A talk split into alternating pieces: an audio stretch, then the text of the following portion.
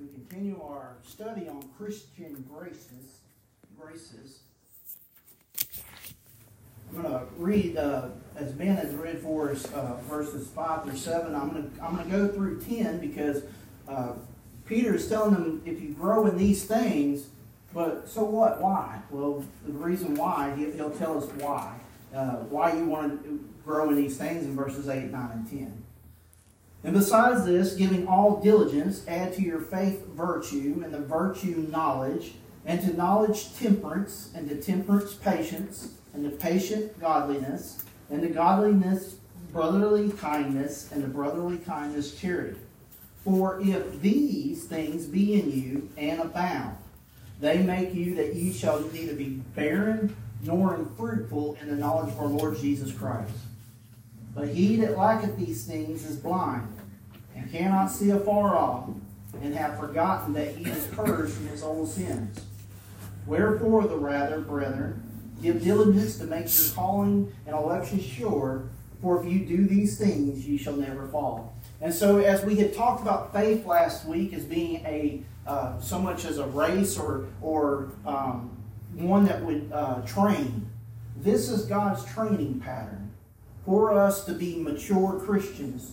If you just take those things and, and keep adding one to the other. And so this morning we're going to look at virtue.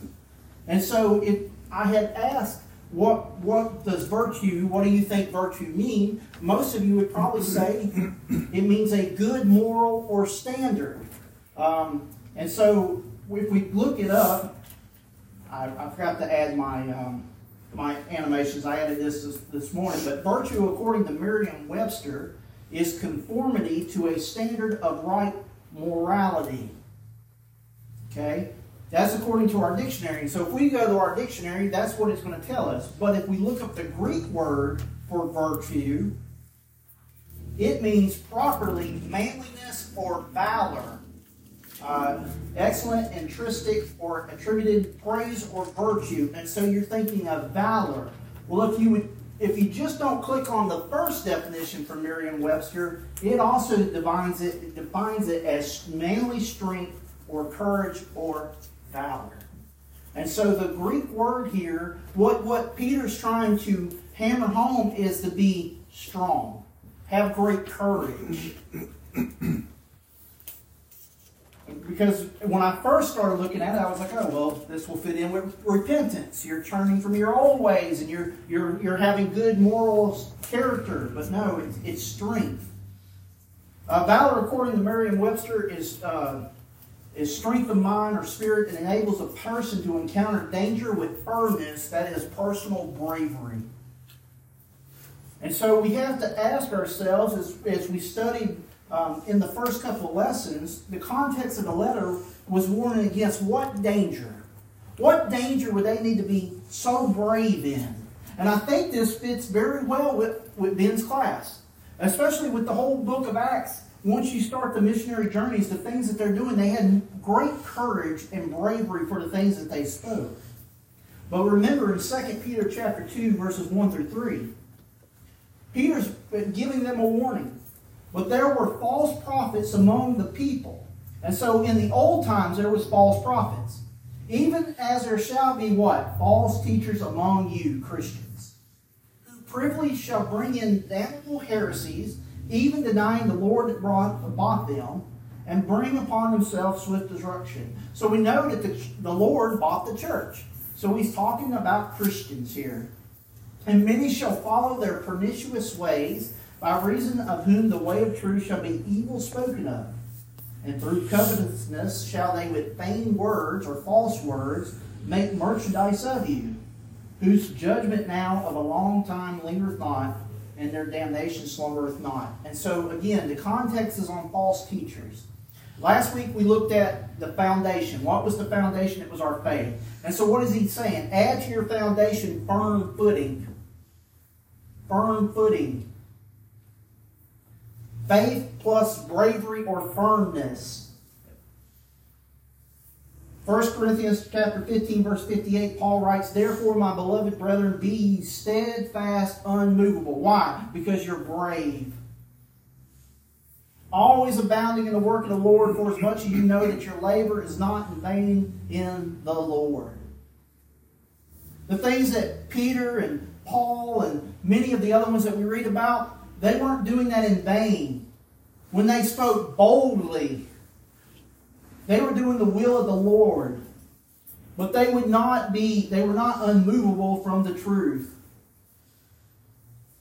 In Jude verse, verses three and four, Jude writes, "Beloved, when I gave all diligence to write on you of the common salvation, it was needful for me to write on you and exhort you that you should," what? "Earnestly contend for the faith, which was once delivered unto the saints.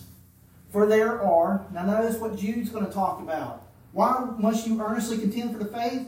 "For there are certain men crept in unawares," that's those wolves in sheep clothing, "who were before of old ordained to this condemnation, ungodly men, turning the grace of our God into lasciviousness, denying the only Lord God and our Lord Jesus Christ." Again, it's false teachers.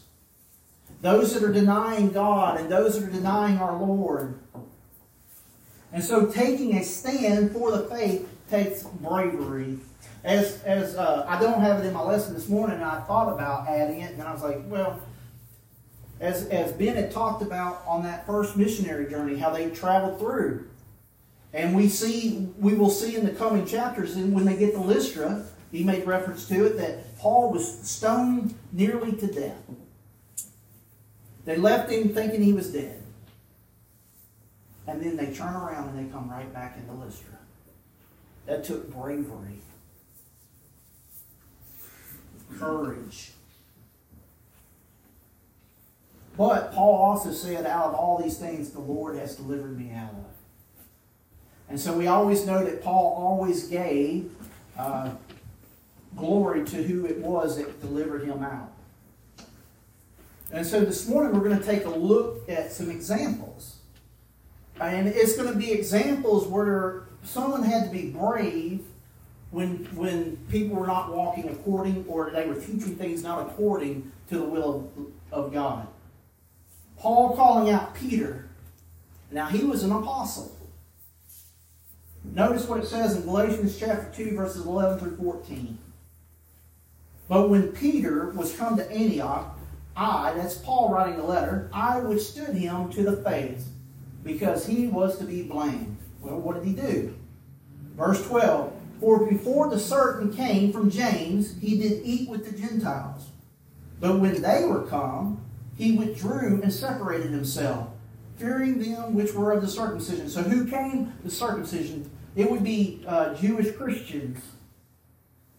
"And the others Jews dissembled likewise with him, insomuch that Barnabas also was carried away with their dissimulation."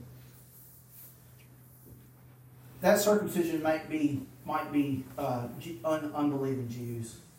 Um, "but when I saw that they were they walked not uprightly according to the truth of the gospel, I said unto Peter before them all, If thou, being a Jew, livest after the manner of Gentiles, and not as do the Jews, why compellest thou the Gentiles to live as do the Jews?"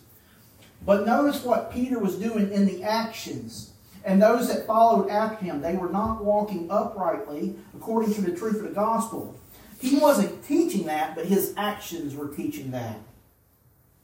Peter's actions taught others to sin against the teachings of the gospel.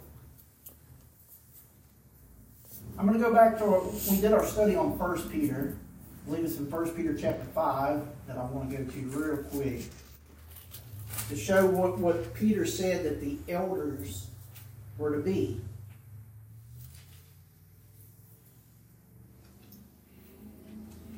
Starting with verse one of chapter five of First Peter. "The elders which are among you I exhort, who am also an elder and a witness of the sufferings of Christ, and also a partaker of the glory that shall be revealed. Again, feed the flock." We, we talked about that last week. "Feed the flock of God which is among you, taking the oversight thereof not by constraint, but willingly, not for filthy lucre, but of a ready mind." But notice what it says in verse three, "Neither as being lords over God's heritage, but being as samples to the flock." They, Elders are to live a life and to say and do things that they can be examples to the flock. Peter's example here was contrary to the gospel. And so he was teaching others by his actions to sin. An apostle wasn't above being reproved, and Peter's action was actually causing division at Antioch. Uh, we had talked about division some this morning. Uh, here it was it was causing division, and so it was it was almost like putting that, that law of Moses back in place that was enmity between Jew and Gentile. Right? They were they were still they were still kind of with their noses down towards the Gentiles in this scenario. And then how about elders? Well, we just read that Peter was an elder, but Peter was not an elder at Antioch. He wasn't an elder per se at Antioch. More than likely, he would have been an elder maybe at the church in Jerusalem. We we have no uh, writings to tell us where he would have he would have uh, fulfilled the role as an elder. But remember Paul's warning to the elders at Ephesus in Acts chapter twenty, verses twenty-nine and thirty. For I know this, that after my departing shall grievous wolves enter in among you, not sparing the flock. Also of your own selves shall men arise, speaking perverse things, to draw away disciples after them. And so there was going to be elders that started teaching false doctrine. And they were going to draw disciples from Christ to themselves. In First Timothy chapter five, verses nineteen through twenty-one, notice what, what Paul tells Timothy. Against an elder, now that's not an older person, that, that is an elder of the Lord's church, receive not an accusation. He, he says you just don't take it on, on, well, maybe they don't like the elder, so they're going to say this, and then, and then you're going to handle it that way. No, it says, but before two or three witnesses. Remember, everything's to be done with, with two or three witnesses. Now notice it says, them that sin. If an elder sins, you rebuke before all, that others also may fear. Notice what he says in verse twenty-one. I charge thee before God and the Lord Jesus Christ and the elect angels, that thou observe these things without preferring one before another, doing nothing by partiality. And so what is that saying? An elder is not above being rebuked. You don't you you don't do it by partiality. You don't say, well, he's an elder, I'm not gonna I'm not gonna rebuke him. If if he's if he sinned, then he needs to be corrected. How might an elder sin? Well, if you go back to uh, verse seventeen, let the elders that rule well be counted worthy of double honor, especially they who labor in the word and doctrine. Labor in the word and doctrine. And so if an elder's teaching something of false doctrine, uh, you would have two or three witnesses. Well, if it's it's in an auditorium setting, uh, you, you would definitely have more than one witness. Elder laboring in the word, that is teaching a Bible class or preaching lesson, needs to be corrected. In most instances, we would probably pull to the side. But Peter said, thus saith the Lord, or the word, before all, that all may fear.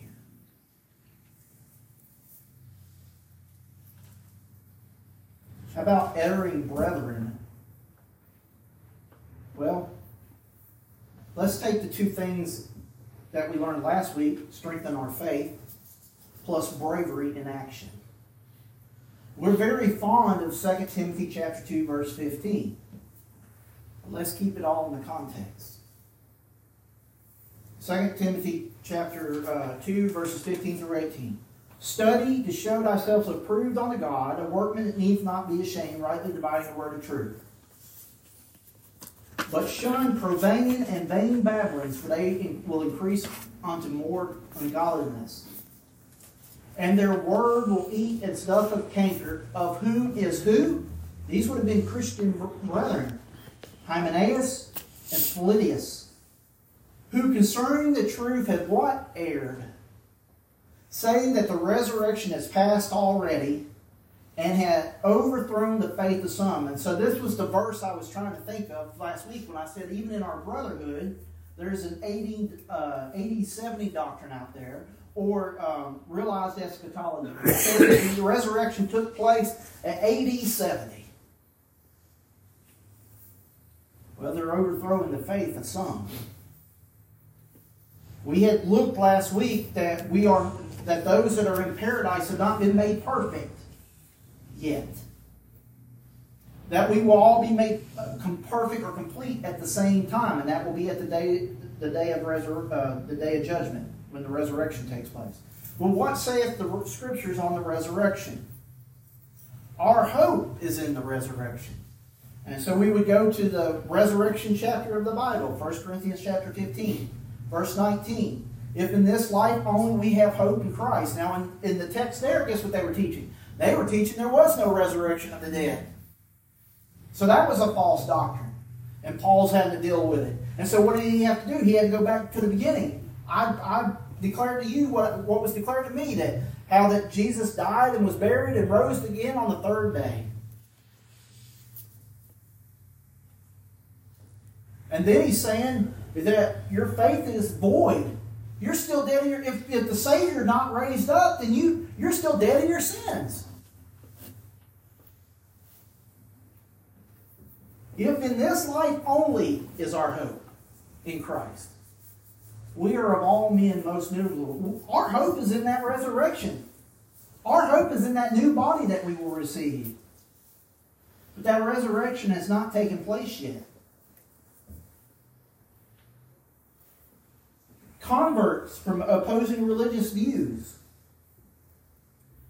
Acts chapter fifteen, verse one.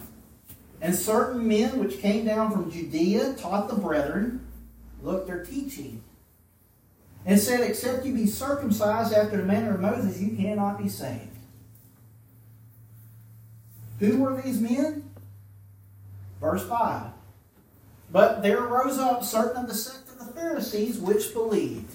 These were Pharisees that were converted to Christ, saying that it was needful to circumcise them, that would be the Gentiles, and to command them to keep the law of Moses.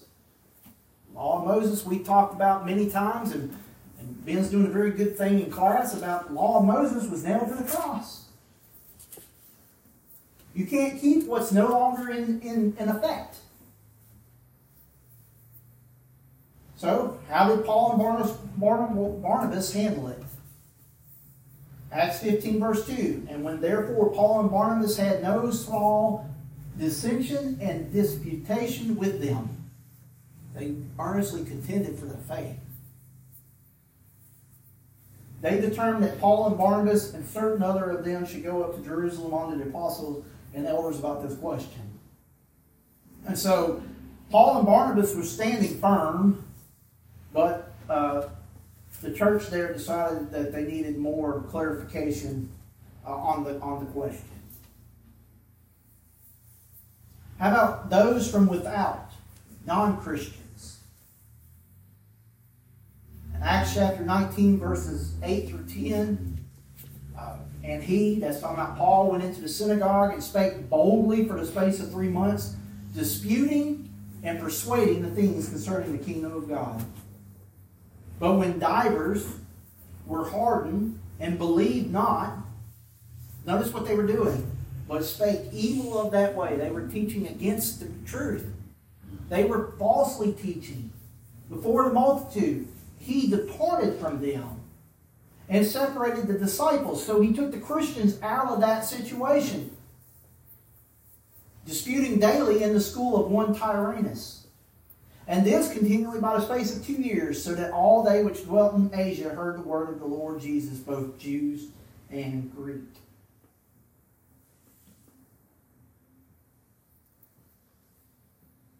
Paul disputed against those that spoke evil against the way or the faith.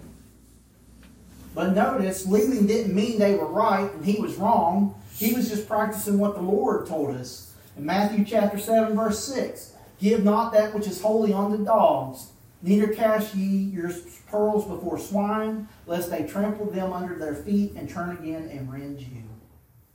Many times, what are they trying to do? They're trying to kill Paul, kill Paul, kill Paul. And so we even too, after a certain point, we have to say we're no longer going to cast the gospel, that treasure, before, before the swine, those that don't want to hear it. All you're going to do is anger them more and more and more. And as we read in the book of Acts, they oftentimes would gather what? Mobs to silence Paul.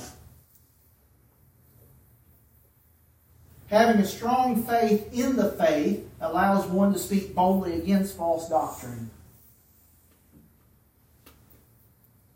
In Acts chapter four, verse thirty-one, and when they had prayed and, and the The place was shaken where they were assembled together, and they were all filled with the Holy Ghost, and they spake the word of God with boldness. There's many times we'll read in the passage that the Holy Ghost and them speaking with boldness. Well, one of the spiritual gifts given in the first century was supernatural faith. Supernatural faith. I only have one verse here, but I'm going to go to First Corinthians chapter twelve real quick so we can see what is in context of what the miraculous gifts were given, because our next, I believe our next uh, grace is going to be um, knowledge. Knowledge. I'm going to start with verse one of chapter twelve of First Corinthians. Now concerning spiritual gifts, brethren, I would not have you ignorant. Ye know that ye were Gentiles carried away onto these dumb idols, even as ye were led. Wherefore I give to you un- give you to understand that no man speaketh by the Spirit of God calleth Jesus accursed, and that no man can say that Jesus is the Lord but by the Holy Ghost. Now there are diversities of gift, but the same Spirit. And so there's, again, there's there's different gifts that were given, and there are differences of administrations, but the same Lord. And there are diversities of operation, but it is the same God which worketh all in all. But the manifestation of the Spirit is given to every man to profit withal. For to one is given by the Spirit the word of wisdom, to another the word of knowledge. And so these are supernatural wisdom, supernatural uh, or miraculous knowledge by the same Spirit. To another faith, that's super faith, by the same Spirit. Uh, to another, the gifts of healing by the same Spirit. To another, the working of miracles. To another, prophecy. To another, discerning of spirits. To another, diverse kinds of tongues. To another, the interpretation of tongues. And we had seen, uh, well, I'll go ahead and finish with eleven. But all these worketh that one and self-same Spirit, dividing to every man severally as he will. And so uh, that would be individually. Uh, when they were given gifts, not all were given all gifts. Some were just given one gift. We know that in the context, they all coveted speaking in tongues. In chapter fourteen, he's going to deal with that they were uh, misusing these spiritual gifts. And then in chapter fourteen, he's going to say uh, these gifts were given for the edifying of the body. Why cause division over gifts? The gifts were given in the first century, as we, we taught many times, so that they would have, they'd be able to, to uh, speak in tongue, other tongues, so that they could speak in other languages. So they could go into these nations, that they would have unlearned tongues, as as the uh, apostles did on the day of Pentecost. Remember they said, are they not these men Galileans? How do we hear if every man speak in our own tongue? And then after Peter Uh, healed the lame man at Gate Beautiful in Acts chapter three. And he's speaking boldly. Aren't these ignorant Galileans? Fishermen. Spoke boldly. Well, they had supernatural faith. They had supernatural wisdom. And as we had studied in Acts chapter thirteen with Elymas, when he was trying to pervert the Lord's way, they had the discerning of spirits. So Paul knew what his intentions were. That was supernatural faith. For us to speak bold, we must speak what the Holy Spirit revealed in the written Word of God today. We're not going to get it miraculous. As we saw Timothy study.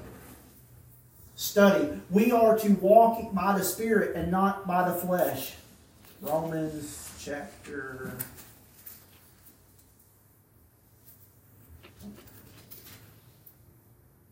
Romans chapter eight, verse one. There is therefore now no condemnation to them which are in Christ Jesus, who walk not after the flesh, but after the Spirit. It's the teachings of the Spirit. Notice what Paul says in First Corinthians chapter two, verse thirteen. Which things also we speak, not in the words which man's wisdom teacheth, but which the Holy Ghost teaches, comparing, comparing spiritual things with spiritual, uh, that would be spiritual words. Well, he's talking about the things that they spoke. And so it's through the teachings of the Holy Spirit. Now, in the first century, they got it miraculously. But when the whole word was complete, we know that that which was done in part would be done away. First Corinthians chapter thirteen, verse, I believe it's ten. And so those, those speaking in tongues, they would end, and uh, prophecy would end, and the, the miracles would end. But they were bold because they had the Holy Ghost.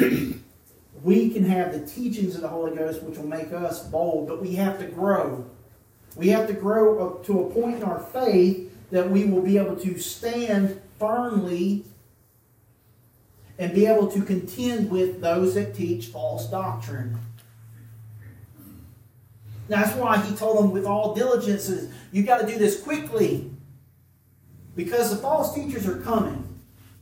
Now, we know in our, our day and time, that's why I used those from without. We know that there's so many religious factions out there. They're called denominations, and that word in its sense is division. How would you like your money divided out to you? What denomination would you like it in? Well, I'd like some tens and some twenties. But it's, it's no less telling you to divide. Denomination is nothing but division. That's what was happening in Corinth. In chapter one, that's what Paul's dealing with. Why are you saying you're Paul and Apollos and Cephas? There's only one Christ, and his body wasn't divided, and the church is the body. False teachers will cause one. And they were dealing with it in Corinthians, because we read in chapter fifteen. They were saying that there was no resurrection. Well, that goes against the very principles of the Bible. Their, firm, their foundation wasn't strong. That's what we talked about last week. How can you say there's no resurrection? You should have learned that in your first principles. Your foundation's built on the resurrection.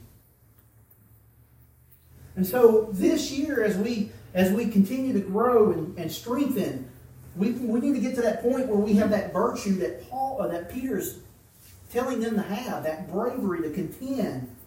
It's very hard to do. You work with people.